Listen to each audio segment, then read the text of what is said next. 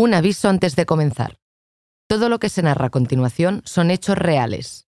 En algunos pasajes, este podcast puede incluir relatos poco apropiados para oídos sensibles.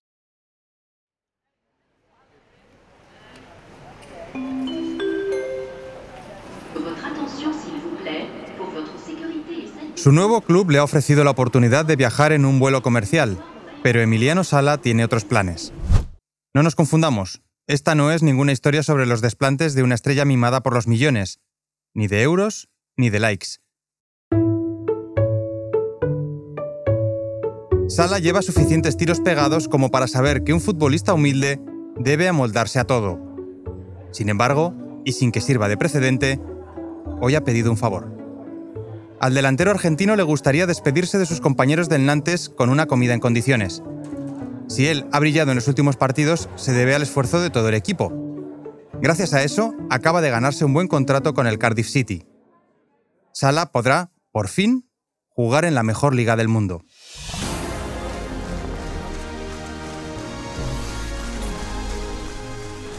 Para un jugador de clase media, alcanzar la meta de la Premier es subir al último peldaño del podio. Estamos en el mercado de invierno de 2019. Si el Cardiff se ha fijado en él, es porque el delantero argentino acumula 12 goles con el Nantes. Solo Kylian Mbappé suma un tanto más en la competición francesa. Como decía Bernd Schuster, no hace falta decir nada más. Ese rendimiento hace que el Cardiff, que lucha contra el descenso, se rasque el bolsillo a mitad de temporada y prometa unos 20 millones de euros al Nantes. Ojo que el verbo no es casual. Prometer no es pagar. Pero en este instante todo es celebración en la vida del futbolista argentino. Él mismo oficializa su fichaje a través de las redes sociales. Hay un nuevo sala en la ciudad. Muy contento de firmar por el Cardiff City. Sé que el reto es grande, pero lo lograremos. Impaciente por descubrir la liga y al equipo. La incorporación de Emiliano Sala al Cardiff supone una de esas carambolas a tres bandas en las que todas las partes parecen ganar. El Nantes hace caja. El Cardiff compra goles contra el descenso. Y Sala puede cumplir el sueño de jugar en la Premier. Y quién sabe si de rebote en la selección argentina. Por eso, cuando el futbolista pide algo más de tiempo, nadie pone pegas. El avión comercial que sale de París rumbo a Cardiff despega sin él. No es un gran contratiempo. Uno de los intermediarios en el fichaje contrata un vuelo privado para trasladar al futbolista a su nueva ciudad en cuanto acabe de despedirse.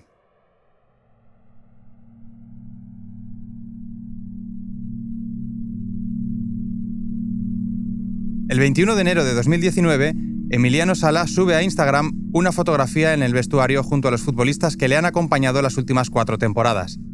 La última, Chao Nantes, escribe. Ahora sí, Francia forma parte ya del pasado. A las 7 y cuarto de la tarde, Sala supera el control de seguridad del aeropuerto Atlantique de Nantes. En la pista le espera una avioneta Piper Malibu para llevarle a Cardiff en menos de una hora. Se trata de una aeronave pequeña, pero especialmente apta para surcar los cielos incluso con malas condiciones, como hoy. Hace cinco años, Sala jugaba en la tercera división francesa, así que poca gente puede explicarle lo que es un viaje complicado. Pero Emiliano empieza a intuir que algo no va bien. A la tormenta y a la poca visibilidad se suma el cansancio de los últimos días. Antes de quedarse definitivamente dormido, el argentino toma su teléfono para mandar un mensaje a sus amigos. Hola hermanitos, ¿cómo andan loquitos locos? Hermano, estoy muerto. Estuve acá antes eh, haciendo cosas, cosas, cosas, cosas y cosas y cosas y no termina más, no termina más, no termina más, no termina más. Así que nada, muchachos. Estoy acá arriba del avión que parece que se está poca de a pedazo. Y me estoy yendo para Cardiff, loco, que mañana así ya arrancamos. A la tarde a entrenar, muchachos, con el nuevo equipo. A ver qué pasa. Así que, ¿cómo andan ustedes, hermanito? ¿Todo bien? Si en una hora y media no tiene novedades mía, no sé si van a mandar a alguien a buscarme porque no me van a encontrar, pero ya saben. Papá, qué miedo que tengo. Poco después, el avión que debía llevar a un chico nacido en una aldea ganadera argentina a triunfar en los millonarios pastos de la Premier, se esfuma de golpe en los radares.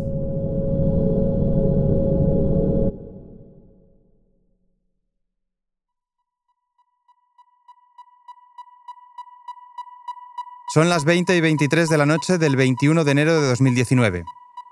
El testigo de la Piper Malibu se apaga a unos 20 kilómetros de la isla de Guernsey, una minúscula porción de tierra a merced de las olas. Esa es su última posición, a medio camino entre Francia e Inglaterra, entre una liga buena y la mejor, y ahora también entre la vida soñada y una muerte probable. La noticia no tarda en hacerse viral. El flamante fichaje del Cardiff ha desaparecido. El mundo del fútbol contrae la respiración mientras a la avioneta de Emiliano Sala se la traga la noche.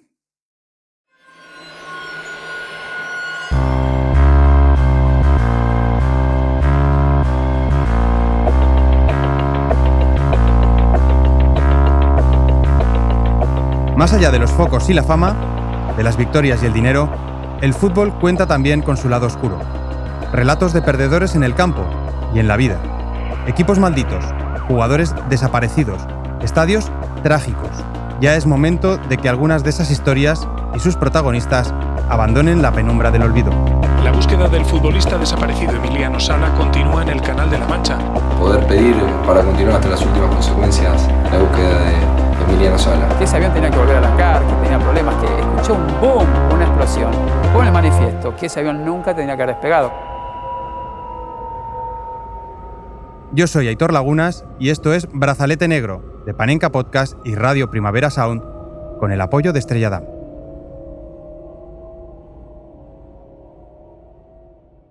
El último vuelo de Emiliano Sala.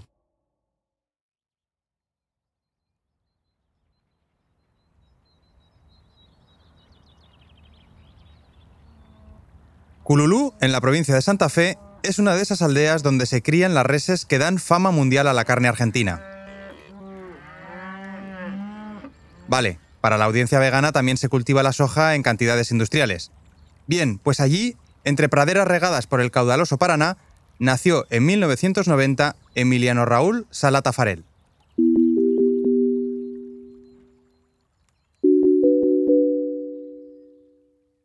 Siendo todavía un niño, sus padres se separaron y él se mudó junto a sus hermanos a la cercana localidad de Progreso, que aunque es 10 veces más grande que Cululú, no alcanza los 3.000 habitantes.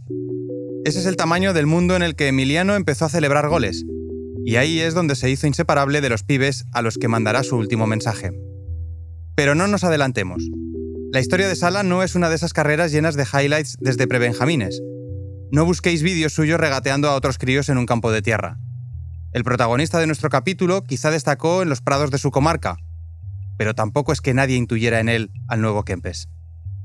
Cuando decimos que destacó, fue dentro de la Liga Esperancina. No os sintáis mal si es la primera vez que la escucháis. La Esperancina es uno de los muchos torneos regionales del fútbol argentino. Sinceramente no creo que ni los más versados en el noble arte de la parabólica se hayan topado nunca con ella. Diego Solís, su entrenador entonces, recordaba así a Emiliano Sala. Era bueno, pero honestamente no podíamos predecir que llegaría a la élite. Hizo muchos sacrificios, fue su pasión. La trayectoria deportiva de Salas esculpirá a base de tesón, pero también de golpes de fortuna. Porque su actuación en la Liga Esperancina llamó la atención de una escuela de fútbol llamada Proyecto Crecer. Y no era una escuela cualquiera. Tenía un convenio con el Girondins de Burdeos. Ya sabéis que los tentáculos de los clubes europeos son cada vez más largos cuando buscan talento joven, es decir, barato. La cosa es que dos o tres veces al año técnicos del equipo francés viajaban a Argentina para ojear posibles juveniles. Y aunque Sala no era ningún portento técnico, los entrenadores apreciaron potencial en aquel chaval rápido y callado que entraba con fuerza a cada balón. En los siguientes años, Emiliano viajaría periódicamente a Burdeos, pero no lograría sentarse en las inferiores del Girondins. Esto declaró él mismo en una entrevista a La Nación. No fue nada fácil. De los 15 a los 20 viajaba todos los años a hacer periodos de adaptación. Venía a Francia, estaba tres meses, pero luego volvía siempre a Argentina. Casi al final de esos cinco años me pregunté en varias ocasiones si realmente era lo que yo quería o tenía que reverlo de ponerme a estudiar alguna carrera. Me hice esa pregunta en varias ocasiones y lo hablé con mi familia, pero ellos siempre me apoyaron en todo.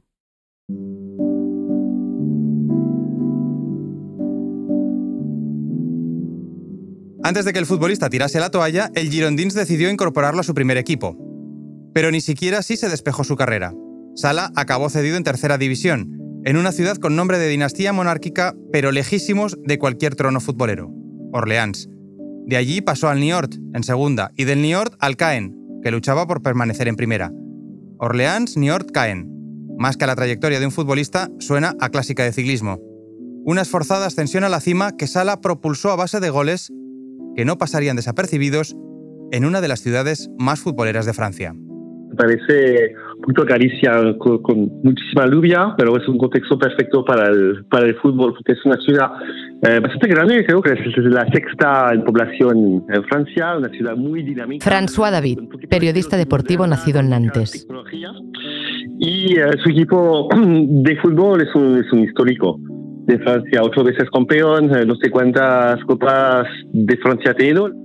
En sus tres temporadas y media en el Nantes, Sala se fue convirtiendo poco a poco en el alma del equipo, hasta que llegó su eclosión definitiva con Claudio Ranieri en el banquillo.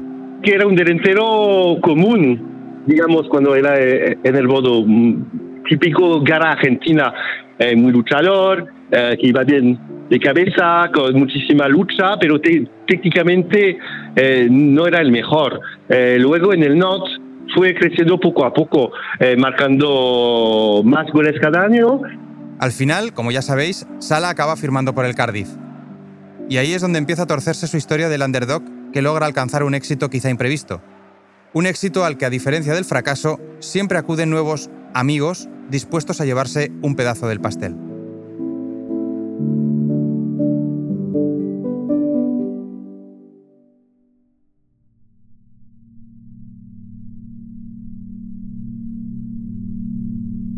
Volvamos al Canal de la Mancha, a esa oscura noche en la que una avioneta Piper Malibu cruza de Nantes a Cardiff. No es la primera vez que Sala y David Boston, el piloto, coinciden.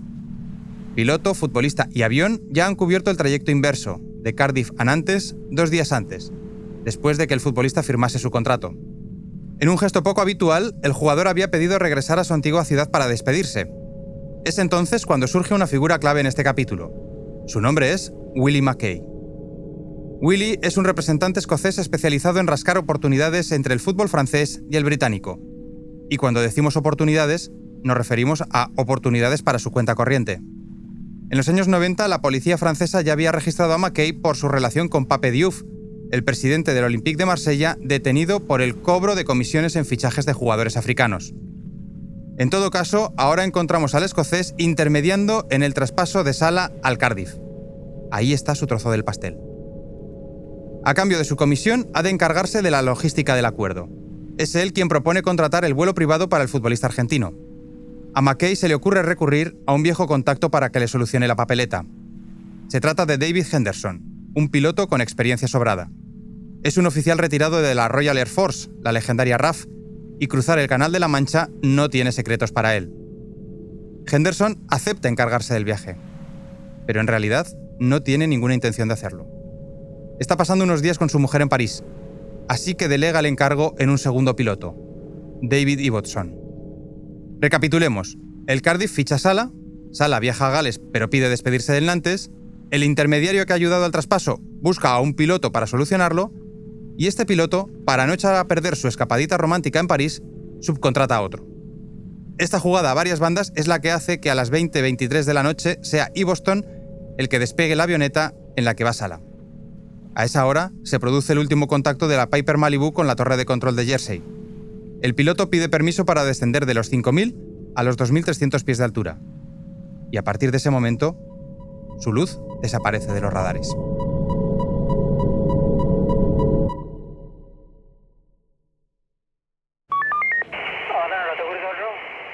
Los controladores aéreos dan la voz de alarma y las labores de búsqueda comienzan de inmediato. Si una avioneta caída en mitad del Canal de la Mancha puede ser noticia en Francia o Inglaterra, que en el aparato viaje un futbolista profesional lo convierte de inmediato en portada de la prensa deportiva. La búsqueda del futbolista desaparecido Emiliano Sala continúa en el Canal de la Mancha, donde la avioneta en la que viajaba dejó de dar señales a los controles aéreos. Sala volaba el lunes desde Nantes a Cardiff, donde acababa de firmar por el equipo de la capital galesa. Algunos de sus excompañeros empiezan a atar cabos.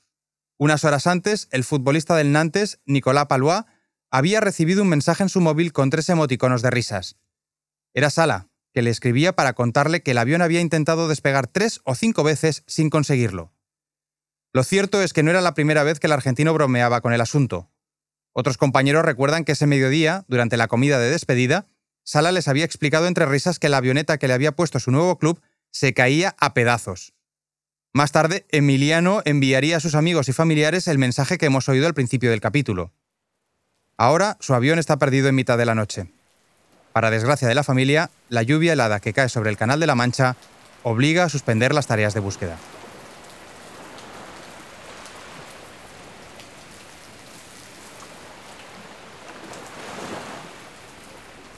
La mañana del 23 de febrero, barcos y helicópteros parten de nuevo desde el sur de Inglaterra para peinar cada palmo de agua que pueda aportar pistas del piloto y el futbolista. En tierra, el Cardiff anuncia que suspende el entrenamiento de ese día porque todos sus jugadores están aturdidos por la noticia.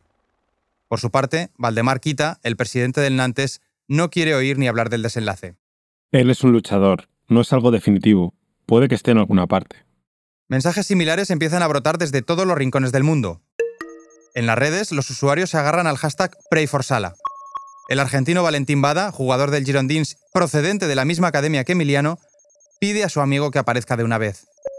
Desde Portugal, Sergio Conceição, que había pasado por el banquillo del Nantes temporadas atrás, también confía.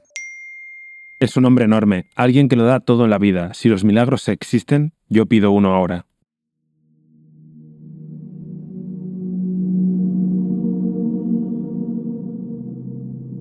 Lo cierto es que cada segundo que pasa, ese milagro parece más lejano. Según la policía de Guernsey, la autoridad competente en la zona en la que se perdió el avión, solo existen cuatro escenarios con resolución feliz. El primero es que piloto y jugador hayan aterrizado en un lugar diferente y aún no lo hayan comunicado.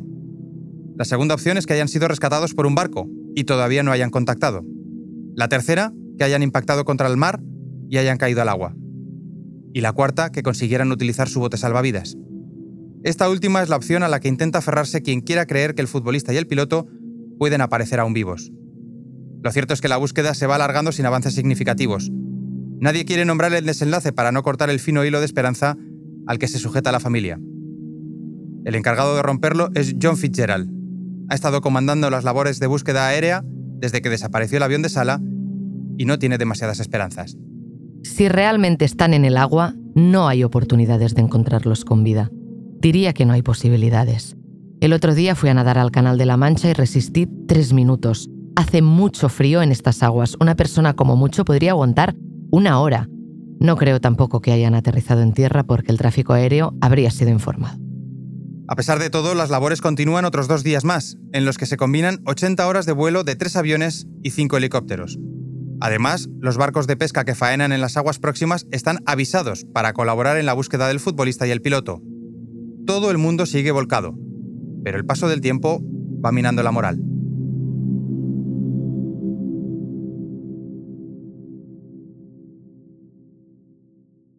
Tres días después, llega el momento en el que las autoridades ponen por escrito en un comunicado lo que todos estaban ya temiendo. A pesar de los esfuerzos de búsqueda de la isla del Canal, Reino Unido y Francia, que ha abarcado aproximadamente 1.700 millas cuadradas, incluso buscando más de una vez en la zona y haber examinado los datos de telefonía móvil e imágenes satélite, no hemos podido encontrar ningún rastro de la aeronave, el piloto o pasajero. Como lo oís, la búsqueda oficial se cancela. Las autoridades han hecho todo lo que han podido por dar con el futbolista en las aguas del Canal de la Mancha. La noticia era esperable, pero sigue constituyendo un mazazo para la familia. Como si quisieran imitar el derroche de Emiliano en el campo, los Sala no se dan por vencidos rápidamente organizan un rescate por su cuenta. Ante la falta de medios públicos, arrancan una campaña de crowdfunding para sufragar una misión privada en las aguas del canal. Higuaín, Messi, Buffon o Agüero son algunos de los profesionales que piden públicamente que no se deje de buscar a Emiliano Sala. Hola, soy Gonzalo Higuaín. Pido por favor a todas las personas del mundo, ya sea con un tweet, con un video, con un mensaje en Instagram, poder pedir para continuar hasta las últimas consecuencias la búsqueda de, Emiliano Sala. Varios incluso contribuyen con dinero. Entre ellos, Kylian Mbappé, que consternado por la falta de noticias, aporta 30.000 euros.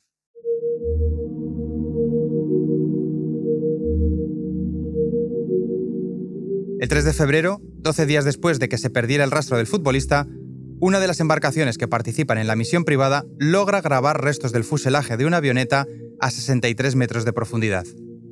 Este es el informe de la División de Investigaciones Aéreas encargada de supervisar las labores.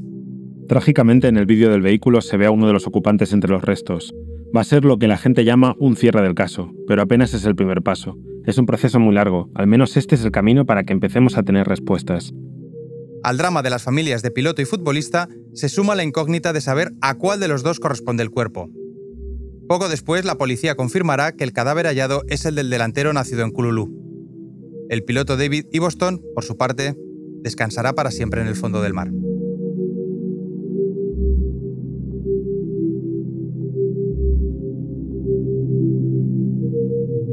Dos semanas más tarde, Sala hace el viaje de vuelta a Progreso por última vez. Representantes del Nantes y del Cardiff viajan hasta ese pueblo ganadero para dar su último adiós a un jugador que nunca llegó a debutar con su nuevo equipo. Al dolor de una familia rota se une el de todo el mundo del balón. Un mes después del entierro, salta una nueva arista del caso. El Cardiff City anuncia que no tiene intención de pagar el traspaso por el jugador fallecido.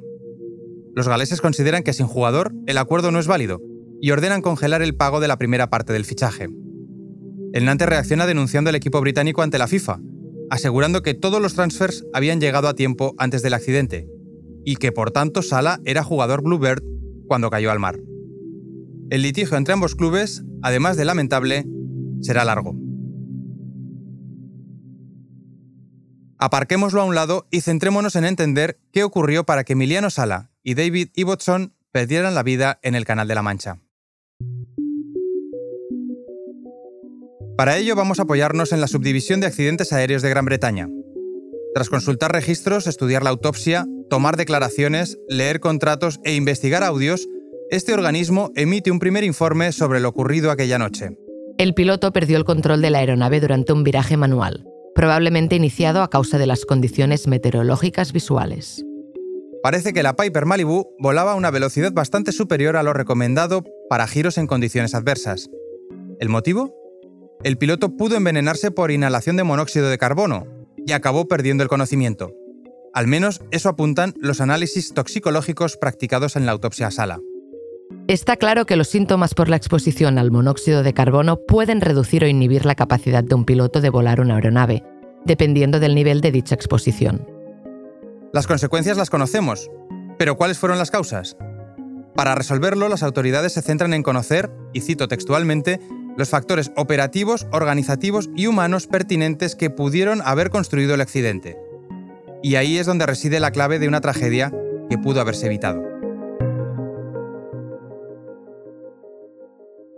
Llega el momento de regresar a Willie McKay. ¿Lo recordáis? Es uno de los intermediarios en el fichaje de Sala por el Cardiff. Si lo buscáis en Google veréis que en la mayoría de fotos aparece pegado a un móvil desde el que mueve los hilos de decenas de futbolistas. Lo cierto es que McKay nunca debería haber aparecido en este capítulo. Por aquel entonces se había declarado en bancarrota y tenía ya expresamente prohibido participar como agente en cualquier operación. Sin embargo, todo el mundo sabía que seguía intermediando, la licencia de su hijo le servía como pantalla para seguir arañando migajas en las ventas de clubes franceses a la Premier. Su último gran bombazo había sido llevar a Dimitri Payet, del Olympique de Marsella, al West Ham londinense. Era una de esas figuras opacas en las bambalinas del deporte con más luces. Por eso, cuando Sala pidió regresar a Nantes para despedirse, McKay fue el encargado de arreglarlo.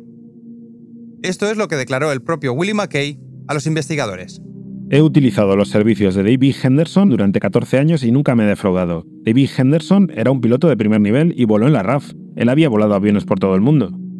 Cierto, Henderson había sido piloto de la Fuerza Aérea Británica y él debería haber volado la Piper Malibu aquella noche. Pero ya sabemos que no fue así. Según reveló más tarde la investigación, en vez de cumplir con el encargo que había aceptado, mandó un SMS a un conocido, David Ibbotson, también piloto. Ambos tenemos la oportunidad de ganar dinero, pero solo si no molestamos a los clientes o no llamamos la atención de la AAB. AAB son las siglas de las autoridades aéreas británicas. No me negaréis que no es sospechoso que un piloto no quiera llamar su atención. Henderson podría haber rechazado el encargo de McKay, pero el dinero era demasiado tentador. En vez de declinar, decidió seguir adelante a sabiendas de que la licencia de piloto privado de Ibbotson no le permitía cobrar por volar. Sé lo que estáis pensando. Un agente sin permiso para negociar fichajes y un piloto sin licencia para volar. ¿Esta es la trastienda de la liga más millonaria del mundo? Pues por desgracia esto es más frecuente de lo que parece.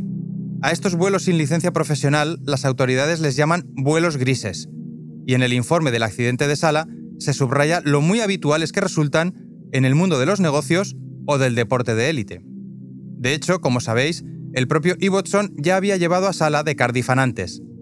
De no haber perdido el control aquella noche en el regreso a Gales, quién sabe cuántos vuelos ilegales habría operado.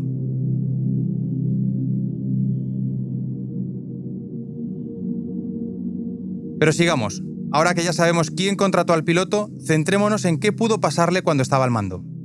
¿Recordáis que Sala había enviado mensajes a sus amigos confesando tener miedo? Pues Ibbotson tampoco se quedó corto. Poco después de aterrizar en Nantes procedente de Cardiff, el piloto inglés había llamado a un amigo. Grabado por error en el contestador, la BBC tuvo acceso al mensaje meses más tarde. Si el audio de Sala, la noche del accidente, encogía el corazón, este indigna hasta el más calmado. Recogí un futbolista en Cardiff. Lo acababa de comprar en Nantes. Creo que por 20 millones de libras o algo así. Me pidieron que lo recogiera en un avión chungo. De normal llevo mi chaleco salvavidas debajo de los asientos, pero ya te digo que mañana lo llevaré puesto durante el vuelo, eso seguro. Que el propio piloto no se fíe del avión no parece la mejor manera de empezar un viaje, ¿verdad? Pero es que todavía hay más. A medida que la llamada continúa, Ibbotson confiesa a su amigo que en la ida ha pasado algo muy raro. Estaba en mitad del canal volando y escuché boom. Pensé, ¿qué pasa? Me eché hacia adelante para verificar los parámetros, pero pude comprobar que todo estaba bien y que seguíamos volando. Aún así, eso llamó mi atención. ¿Os acordáis de que la autopsia de Sala revelaba la intoxicación del futbolista con monóxido de carbono? Pues oíd cómo sigue la llamada. En este Malibu de vez en cuando se nota como, como una niebla, se puede notar muy por debajo de todo el fuselaje. Creo que este avión debería volver al hangar. Pero no, ese avión nunca volvió al hangar y hoy reposa en el fondo del Canal de la Mancha.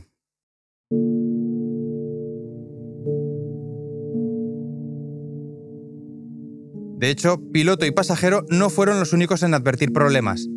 Resulta que Henderson, el expiloto de la RAF, usaba la avioneta en régimen de alquiler, y la dueña de la aeronave, Faye Keeley, le había exigido que no volviera a subcontratar a Ibbotson porque no le generaba ninguna confianza. Había recibido dos multas por la forma en la que volaba. Según los investigadores, el fallecido nunca recibió formación para volar de noche, y su licencia de piloto privado había caducado tres meses antes del accidente. Aún así, David Henderson decidió desoír a la dueña del aeroplano. En pocas palabras, envió a un tipo que no estaba preparado para volar de noche a cubrir ese trayecto a bordo de una cafetera.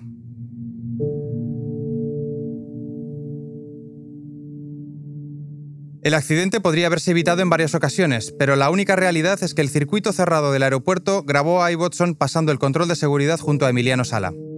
Es la última imagen de ambos con vida, apenas 45 minutos antes de despegar a las 7 y cuarto de la tarde. Quizá Ibbotson todavía podría haberse negado a volar, pero según recoge el propio informe de la División de Accidentes Aéreos, es normal que los pilotos se sientan presionados. El pago trae consigo algunas presiones, hay que completar el vuelo para que se les pague la tarifa y puede que también para asegurarse la oportunidad de tener otro trabajo en el futuro.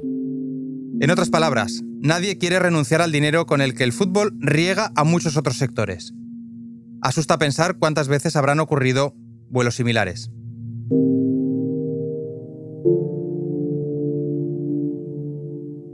Si atendemos a los mensajes que envió esa noche el organizador del vuelo, parece que muchas porque si la gestión de Henderson pone en serias dudas los valores de honor supuestamente aprendidos en el ejército, sus actos tras el accidente le hacen acreedor de la medalla a la infamia. Según pudieron comprobar los investigadores, cuando la desaparición se hizo pública, Henderson volvió a coger el teléfono y envió mensajes a varios de sus colaboradores. ¿Para recabar más información? No. Más bien lo contrario. Les apretó para que callaran, porque el accidente podría abrir una caja de Pandora, hay otro mensaje mucho más explícito y que pudo leerse en el juicio que llevó a Henderson al banquillo. Ivo ha estrellado el Maribú y se ha suicidado con un pasajero VIP. Santo desastre. Ahora habrá una investigación. Sí, lo habéis oído bien. Henderson trataba de echarle la culpa a Ibbotson, el piloto fallecido. Pero la División de Accidentes Aéreos desmontaría punto por punto su coartada. Dos años y medio después del siniestro, David Henderson sería condenado a 18 meses de cárcel por la Corte de Cardiff. Lo encontraron responsable de haber organizado el vuelo sin los permisos necesarios, además de haber desatendido varias normas de seguridad aérea. Poco después, la liga más prestigiosa del mundo daba por cerrado uno de sus episodios más tristes en los últimos años. Por su parte, la FIFA sancionaría al Cardiff a tres mercados sin fichar por negarse a abonar al Nantes el transfer que había firmado. El club galés, que acabó descendiendo y ahora lucha por permanecer en segunda división, solo abonaría un tercio del fichaje para que la FIFA le levantara el castigo. En Nantes, mientras tanto, se vivió una auténtica catarsis social. Lugares emblemáticos del norte, eh, totalmente lleno de flores, de eh, camisetas a su nombre, de, fotos de él. Mm, la gente, bueno, había un silencio total, la gente lloraba, se cogían las manos para no estar solo. A nivel deportivo, el club logró reponerse del golpe y en 2022 incluso se proclamó campeón de su cuarto título de Copa. Recuerdo que tenía un cántico para él al número al minuto 9, el, su dorsal en el, en el norte. El cántico era eh, bastante básico, era eliminado Sala, eliminado Sala, eliminado Sala, eliminado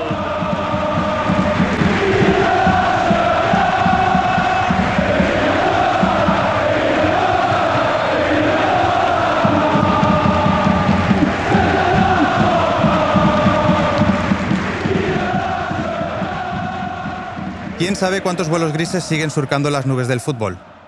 Convertido en un deporte billonario, sigue cobijando a personajes oscuros, prácticas negligentes y una zona tenebrosa que engulló a un chico de 28 años a punto de cumplir su sueño. El mismo que pidió volver a Nantes para despedirse de su equipo. El mismo al que ahora, en cada minuto 9 de partido, llueva o haga sol, se gane o se pierda, siguen recordando los aficionados del Nantes con un cántico que brota en la grada y desemboca en el océano.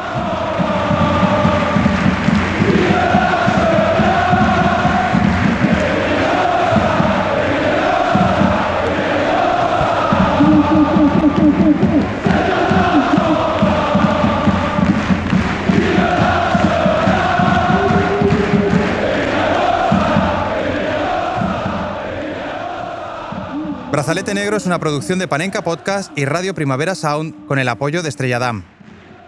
Si no lo has hecho aún, suscríbete a Brazalete y di que nos oyes.